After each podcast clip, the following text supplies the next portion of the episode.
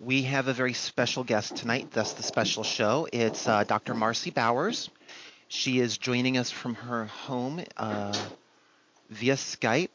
If you have any questions for her, log into the chat room on the website or the IRC channel. Instructions to log into that are uh, on the website. So, and without further ado, here's Dr. Marci Bowers.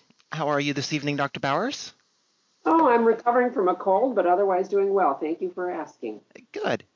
It, it sounds like you're um, having fun with the Christmas hordes.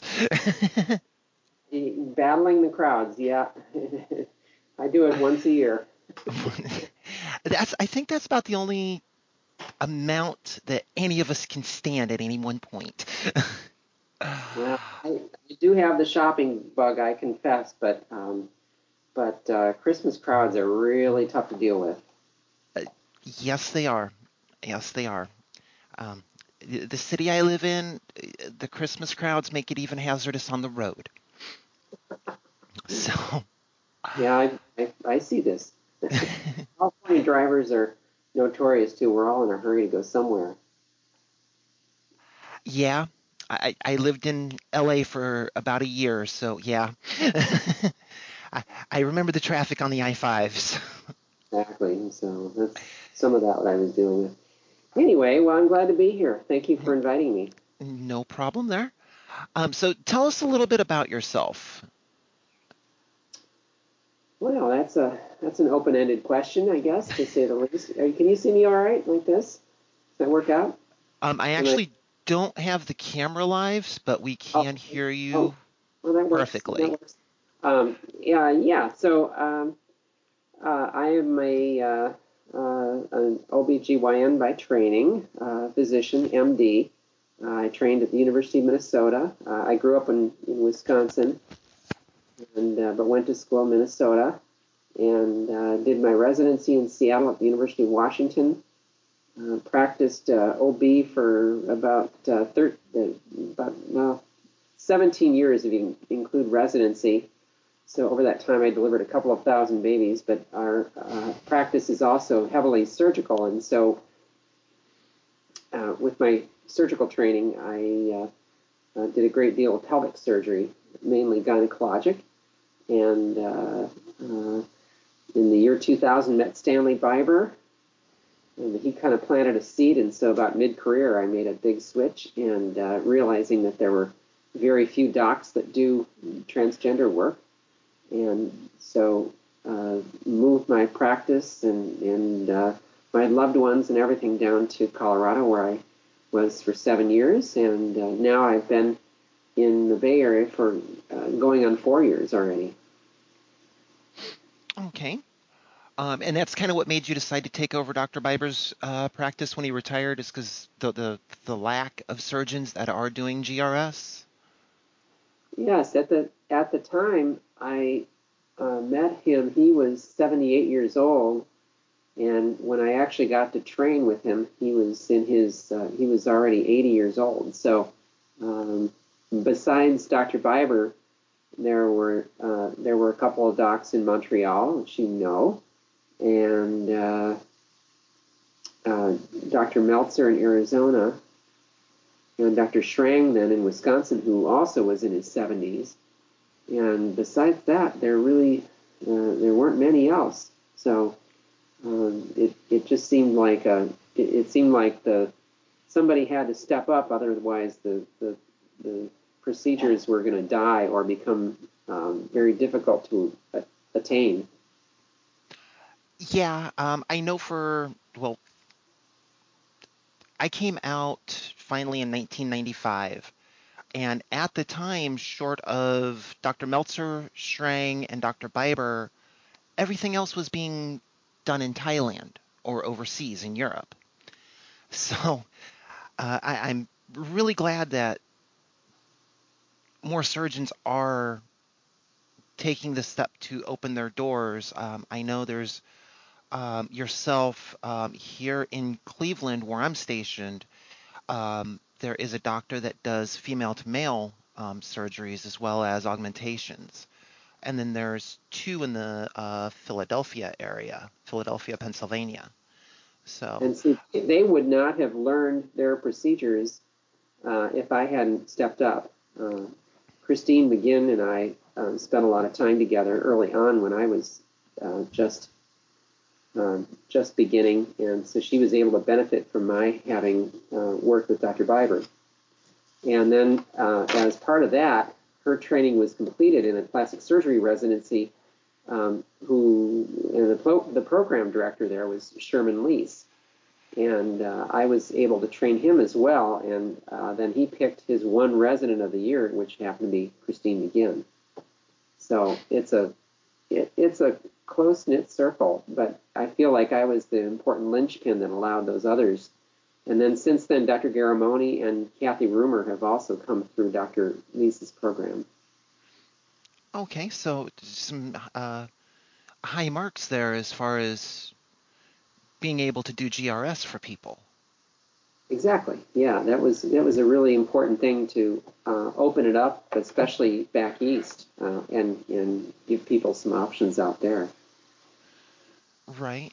Now, um, I know Dr. Biber pioneered the Biber button, which is just basically a, from what I've read, it's basically a suture that attaches um, the cervical portion of the neovagina that's just been created to the uh, abdom- the uh, abdominal wall.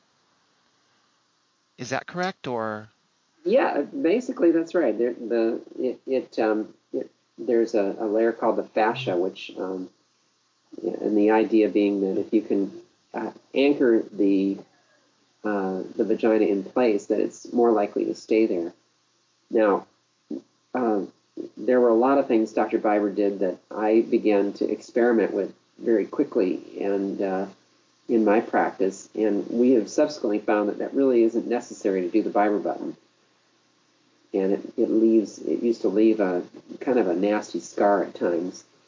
So we found that just with good packing and really good uh, plastic surgery technique applied to the graft, uh, there just is not a need to put the Biber button in. Okay um, like I said, I've I've done a lot of research over the years, so I kind of know a little bit about it. Um, but could you explain the uh, the penile inversion technique a little bit? Because I know you do that and the labiaplasty all at one time to create the clitoral hood. Correct. Um, could you explain that technique a little bit? Because there's not a lot of information out there for people no, that are wondering what I, their body's going to go through. Right. I'm. Uh, I I've been in the process of writing parts of three books here, just lately, three book chapters. So not three books, but three book chapters, um, just because there is a big demand for people to understand and, and, learn about what this is. And the way I would describe the technique now is a, is a highly modified version of the penile inversion technique. So that was kind of the prototype where um, where lining from the penile skin is used to basically line the vagina, which in people's minds, you know, you can really you can really grasp that. You can see how if it's inverted, that would make yeah, that's right, it makes a perfect lining. In fact, the, the lining of the natal vagina is squamous epithelium, the same lining that lines the, the penis. So it makes perfect sense that that would be used to line a new vagina. But that doesn't allow enough depth. Now, Dr. Biber did a simple inversion period. He didn't do the grafting that it takes to get the additional depth.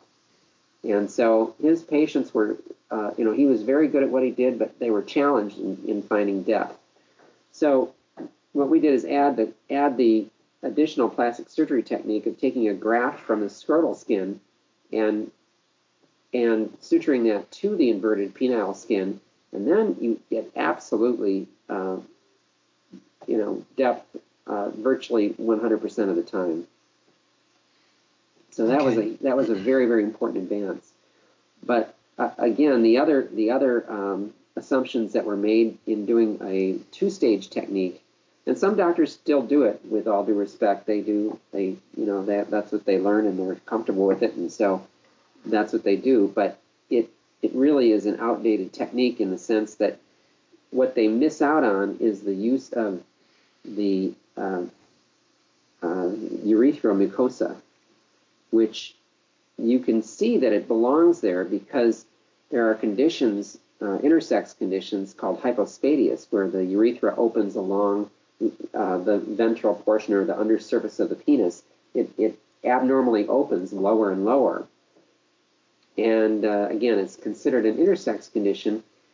And along the extremes of that condition, at its most severe, it looks surprisingly like female anatomy, so a female vulva. And so that, to me, that evolution or those different degrees of hypospadias are what tells us how things naturally evolve as we all go from fem- uh, uh, female for those of us who, for those who are male they go to uh, you know that area closes down the middle and so it's it indicates that that area was used or should be used if you're going to go in the reverse and change that person from male into female. So using that beautiful pinkish, non-hair bearing mucosa to line the labia is the key to understanding why the one-stage procedure makes sense and why it looks much more physiologic. Okay. Um, yeah, I, I know I've looked at some of the after pictures um, that you have up on your website, and you really can't tell the difference. Thank you. That's what um, that's what we're known for. You know, it's, it's in, you know, so functionally, uh, there are many, many, many good locations to do to have surgery. Fortunately, these days, and as I say, many good surgeons, but there are fewer good techniques, and it's good technique that allows it to look so realistic. Okay. Now, in using um, the scrotal skin uh, for a graft to help form the the vagina, the vagina, the vagina. Excuse me, I can't talk now. Um, I know a lot of people have gone through orchiectomies and they worry about shrinkage of the scrotal skin. Well, that's that's a very common question, and so thanks for asking that um, because it, it, that's another uh, assumption that's probably not true. Uh, that yes, the scrotal skin will shrink, but uh, you know, and, and even if you compare it to the the days when Dr. Biber did these surgeries, where he didn't use it at all, or Dr. Schrang, they didn't use the scrotal skin at all. Um, now, with the use of that scrotal skin, even if it's small, it's going to stretch. And so it's tremendous skin that works very, very well, and the body always accepts it. Um, so uh, it's an it's it's just it's been a huge advance in us being able to always get depth for patients. Okay, so it kind of uh, it's kind of like muscle memory. The skin just remembers what yeah. it was before and just goes right back to it. Well, it's stretchy. You know, it's the scrotal skin is very stretchy. So just because it doesn't have the, you know, just because the the uh, the nuts are no longer in the toolbox, you've still got the, the you know, you still got the, the covering. so. Okay. Uh, now, I, like I said, I have read over your site um, several times. Actually, have it bookmarked on my computer. Um, you, in your aftercare, um, now you're in the hospital for three days. That's right, three nights now. Yeah. Okay, and then there's an aftercare facility um, that's not far from the hospital. Right. We're we're slowly consolidating. Um, uh, when I first started, this was uh, patients stayed in the hospital for 10 full days, where in some locations they still do that. It's, it's extraordinary to me, but you know, in bed rest most of that time.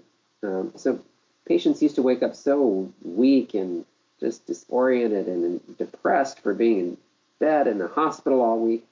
We found that by shortening their hospital course, um, number one, it's allowed us to keep our keep our fees flat so we haven't had to raise them really um, uh, much at all over the last few years. Um, uh, but also, um, it pe- people feel better. They just they they do better. Uh, we've known that from other surgeries where if they can get up early and and return to some degree of normalcy and, and move around a bit, um, there's a better sense of well-being, and they actually have fewer complications. Okay. So, the, so then, um, so then it, the question is, of course, they're they're not really free because they have a catheter in and uh, some packing in the vagina. That's really all that's left after three days. Um, then we we like them to remain close. So we have had an aftercare facility here where we had someone who has had, had a had some nursing training but wasn't a nurse per se, and she used to look after people. Um, we don't have that model yet. Again, she's she's actually moved on to other ventures. Um, some would say that was a good thing. Um, for not everybody cared for Gwen, but she was a, a good person. And uh, but needless to say, um, the other arrangement we have is just um, in um, some of the extended stay uh, facilities where meals and such are provided. And then I live very very close as well, so um, patients uh, patients have constant contact with me um, by cell phone. Okay. Now I know you um, practice and you've moved your practice to San Mateo, to the mm-hmm. hospital there. Do you still practice in Trinidad, or do you just maintain an office there? That's our great staff. Uh, Robin and Janet have been with me uh, for uh, seven years or so now, and uh, they're just absolutely an indispensable part of the program. Janet does all the insurance authorizations, and Robin does the coordinating and scheduling and emails, and she's really the she does it all. And uh, so so they're they've been very valuable. But their families are in Trinidad, and uh, they chose not to come out west with me uh, when we moved. Uh, so we just do everything. You know, these days, everything is a virtual office anyway. Um, you know, when you call when you call airline customer service, you're talking to someone in, in India or Pakistan or something, or the Philippines. So here, at least, you're just talking to someone in Trinidad when you call us. But we also have a local office, and uh, Michelle and Safina operate out of that office, and they do a lot of great work as well. Okay.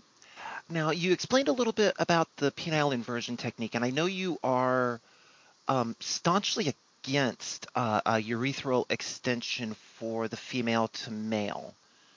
Um, no, um, no, actually, um, we do we uh, we do that as part of what's called a ring metoidioplasty. Okay. Or the ring meta. The ring meta. The the um, yeah. Most it's hard to find anyone who's willing to do the urethral extension anymore because um, because their the complication rate is is still uncomfortably high. And so unfortunately, um, even though guys the the guys pass socially very well due to the effects of testosterone, the surgery choices for bottom surgery aren't still aren't ideal. There's just you're you know there's just not you're damned if you do, damned if you don't kind of thing. And um, so um, so they still have some challenges. Uh, phalloplasty is not perfect because of the donor site grafts and the fact that no that not many people like to do a urethral extension. And then the the metoidioplasties suffer from um, only relying on testosterone to increase the phallus.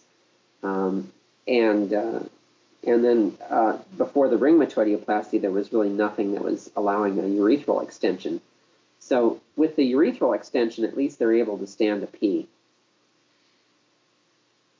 Okay. the reason I thought you were staunchly against it is um, I did when Discovery Health and Fitness was re-showing some of uh, Sex Change Hospital Oh, I remember a couple of uh, uh, a couple of uh, female to males that wanted that extension, that wanted the full phalloplasty, but um, you advised against it uh, mostly due to the complications, um, the infections, the bacterial infections, the um, IUD, the um, uh, UTIs that could occur, um, the infection backing up through the um, urethral yeah. bladder and into the kidneys and um, unfortunately yeah sex change hospital was a great little program did a lot of educating but unfortunately it predated my getting into um, ring metoidioplasties so at that time i wasn't really offering those that was filmed in uh, 2004 to 2006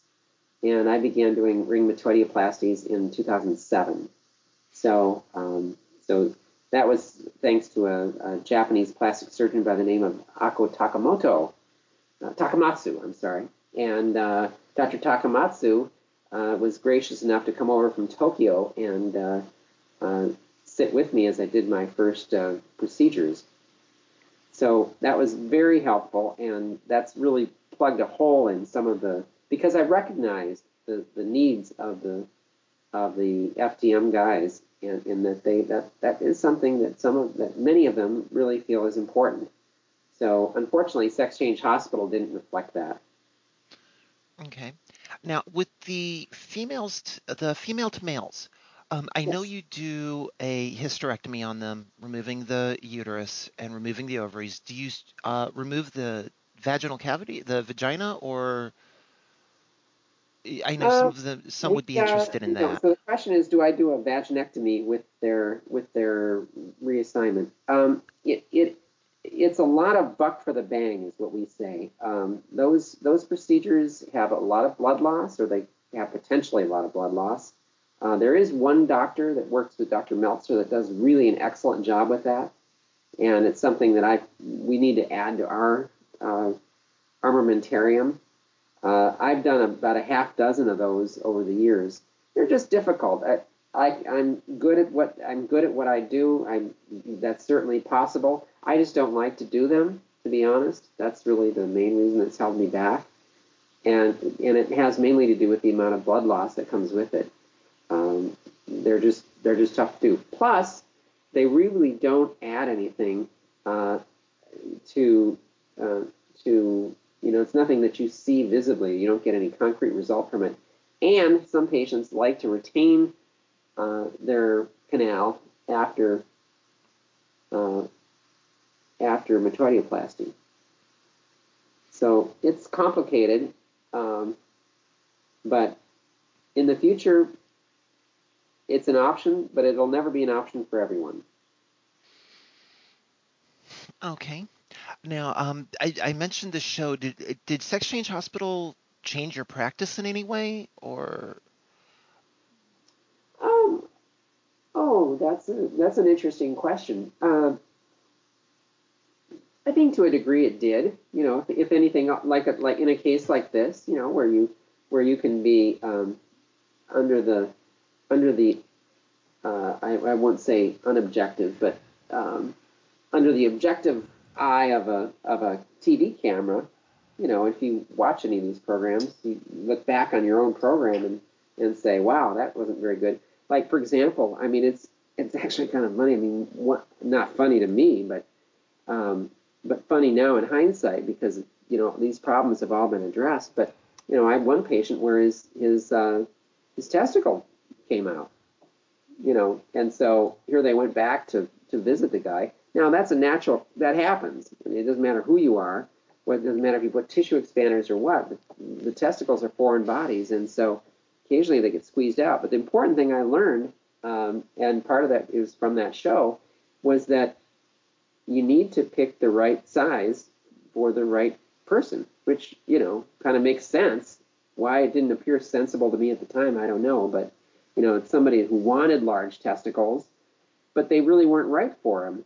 And if you if they're too large, there's going to be friction, and uh, and the body's going to tend to reject them as a foreign body. Like much like if you get a splinter beneath your skin, the, the body's going to want to push that out. So, so that, for example, was a change. And then probably the other thing about the about the FTM surgeries too is that is that uh, is that uh, they needed urethral extensions. Some guys really find that that is a, an important part of their identity, and so I try to listen. You know, I I really I really do try to listen. Um, I'm not perfect, and I don't you know I don't have time to learn everything I would like to learn and like to offer. Um, but but I, I keep listening. And uh, yeah, shows like Sex Change Hospital definitely made me examine what I was doing and what I was thinking at the time. Okay, so it actually helped you to look to the future and progress forward in your technique and in your thought and in the in your counseling with your patients. I, yeah, I think so. I think so. Um, uh, there was another frustrating thing that happened in that program too. One of the patients was turned away because she had a, a relatively common blood disorder that you know had some potential implication. Uh, you know, it was. I came from a large hospital system. Um, you know, I'm experienced many of these things, and um, it should have been a non-issue. But because I was practicing in such a small rural community hospital, I got a lot of pushback there from the, the medical director, and uh, it it also made me realize that you know that I was going to always be a parochial physician if I remained in Trinidad. So that was actually one of the early factors that started making me think, gosh, I sure would like to be somewhere where I wouldn't have to, you know, offer um, basically rural medicine to people. I want to be offered cutting edge medicine and be somewhere where we've always got expertise around me. Even if I don't have the answers, I want somebody else to have the answers. Okay. Um, and just so that our, our listeners um, do have kind of a ballpark figure, um, for like a, a male to female operation, you know, approximately what is the final cost? Um, and does that include the aftercare facility as well? Okay, great questions. Uh, so yes, the aftercare uh, uh, stay is uh, covered. So that's three nights in the hospital and three nights at the at the aftercare location. And what's nice is we usually get a room large enough so that people, if they have family members, they're also um, welcome to stay. So that's a nice feature and I believe the fee is twenty-three thousand five hundred, uh, which is almost exactly what it was in Colorado just even even four years ago. So, um, so, uh, so we've been I've been working very hard at keeping that fee down. Um, I I take a lower percentage than other surgeons do for what I do, um, because costs in California here are very high.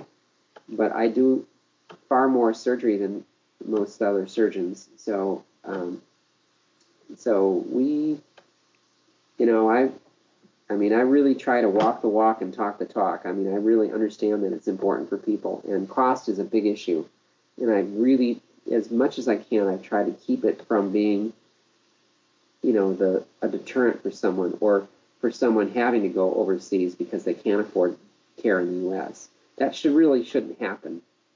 Um, the other thing we've done is we we've been out in front at getting uh, at signing with insurance companies and taking insurance reimbursement up front. So with us, people don't have to pay the entire amount and then seek reimbursement for their insurance company.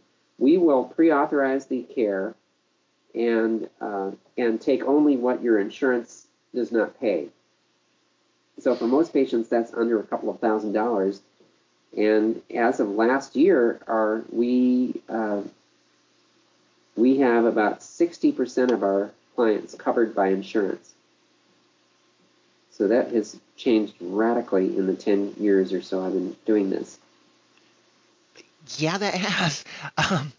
Because um, I, I know I myself, I'm, I'm looking for an insurance company that actually has proper coverage for somebody who is pre-op transgendered that can transition into the post-op transgendered. Um, so I, am still looking for that in that company. well, they're almost, you know, HRC has a, a very good website now, and uh, HRC has its faults. But one of the things that they did do right was they insisted that in order to get a 100% rating on their um, corporate equality index, uh, companies had to cover transgender surgery. So they have that. If you go on the HRC website, you can you can get on that pretty easily, and uh, and you'll find that that there's an extraordinary number now of uh, Fortune 500 companies and and smaller to small to medium sized companies that cover GRS. In fact, uh, in California, we've come so far that uh, this year the legislature here passed a law stating that by the end of 2014, all insurance companies in California must cover GRS. So basically, if you are employed in California, you can have surgery covered. Uh, that, that, makes the allure of moving back to California even higher for me. Um, now, well, with you, that was the fear. That was a fear with San Francisco. You know, this is the whole thing: is that you know San Francisco when they first started covering transgender uh, surgery under its insurance policy, the, everyone said, "Ah, the whole world's going to move to San Francisco. They're going to all come here, and they're going to all want, you know, all the transgenders. It's going to be nothing but, you know, wow, you know, fear is this, that. Oh my God, it's, you know." And and and so they said, "Well, we better set aside a whole bunch of money to cover all these surgeries that are going to come through our health plan." Well, guess what? Um, a very small percentage of people uh, requ- requested surgery, uh, far less than they had than the money they had set aside. And uh, uh, sure enough, after after just a couple of years, the the number of patients seeking sex change sex reassignment uh, in San Francisco wasn't any higher than most other businesses. Uh, it it just it became a non-issue. And I think California is going to find that too. We're, we're, you know, more and more states cover it, and uh, there's more and more acceptance. Um, uh, it, you know, it's definitely a tough road in some certain segments of the country, but for the most part, the, the direction is bending in the direction of fairness. So things are things are improving slowly. Okay, I was uh, about to ask you um, if Healthy San Francisco had any impact on your uh, on the amount of surgeries that you do, because um, I know, and here in Cleveland, um, our councilman that is in charge of the medical board uh, and the medical practices here in Cleveland and in charge of reviewing the hospitals and such is actually looking at introducing that type of legislation um, modeled after Healthy San Francisco. Uh, well, fantastic. Yeah, I think it. You know, it's a, a lot of uh, a lot of uh, cities around the country have done so, and uh, they found, like San Francisco, that it's not really that scary. And what it does do is it is it really makes a, a huge positive impact for people who um, who need the care. You know, it's a it's hard to put out twenty three thousand dollars for for surgery. I don't care if it's you know I don't care what it is. Most people couldn't do that if they had to. And all transgender people are trying to do is just survive. You know, they're just trying to get through the. They're just trying to normalize and and uh, get on with their lives. Okay. Now, um, you yourself, uh, and this is one of the things that actually brought you to the forefront um, on my surgical options. You and um, Christine McGinnis is that you yourself have gone through GRS. Do you have any advice for people who are preparing um, for the for the surgery? Well, yeah, I do. I think I think both of us feel we have a certain amount of empathy, and uh, I know that personally, what I do, you know, I before I go into the OR, I I look in the, you know, literally look in the mirror and say, you know, this I don't care how many surgeries I've done. I'm just about to start my the most important surgery ever in terms of this patient that I'm going to be working on. You know, when you and, and I'm not sure every physician feels that way. Uh, I mean, I mean, I, I think there's a lot of good docs out there, and I, I don't mean to discount anybody who, you know, if they're in the field, I, they have a lot of respect for me in the from the get-go, just because it's you know you get a lot of scorn from your peers by working with with the transgender population, um, but um, but it's getting better. Uh, but it took really courageous people like um, Stanley Biber and Schrang and Meltzer and and things to um, you know they they had to have a certain amount of courage to face the skepticism of their peers. So those of us, though, that have been through it, we do have that little additional niche of empathy, I think, for the fact that we know that we know how difficult it is and we know how important the, the outcomes of surgery are going to be. Okay. All right, um, Dr. Bowers, uh, that, that is what we have time for currently. Um, I will get a link over to the HRC insurance put up on the website under the additional information and additional links. Uh, we thank you for uh, this interview today. And if everyone will tune in on Friday at 7 o'clock uh, Eastern Standard Time, uh, we will be live uh, with uh, Whitney Denham. She is an activist out of Oklahoma, and she'll be getting on to talk uh, talk to us a little bit about what she does there. And she is the co-founder of an anti-hate and anti-bullying uh, foundation there in Oklahoma. All right. Thank you for tuning into Trans Talk, and have a great evening.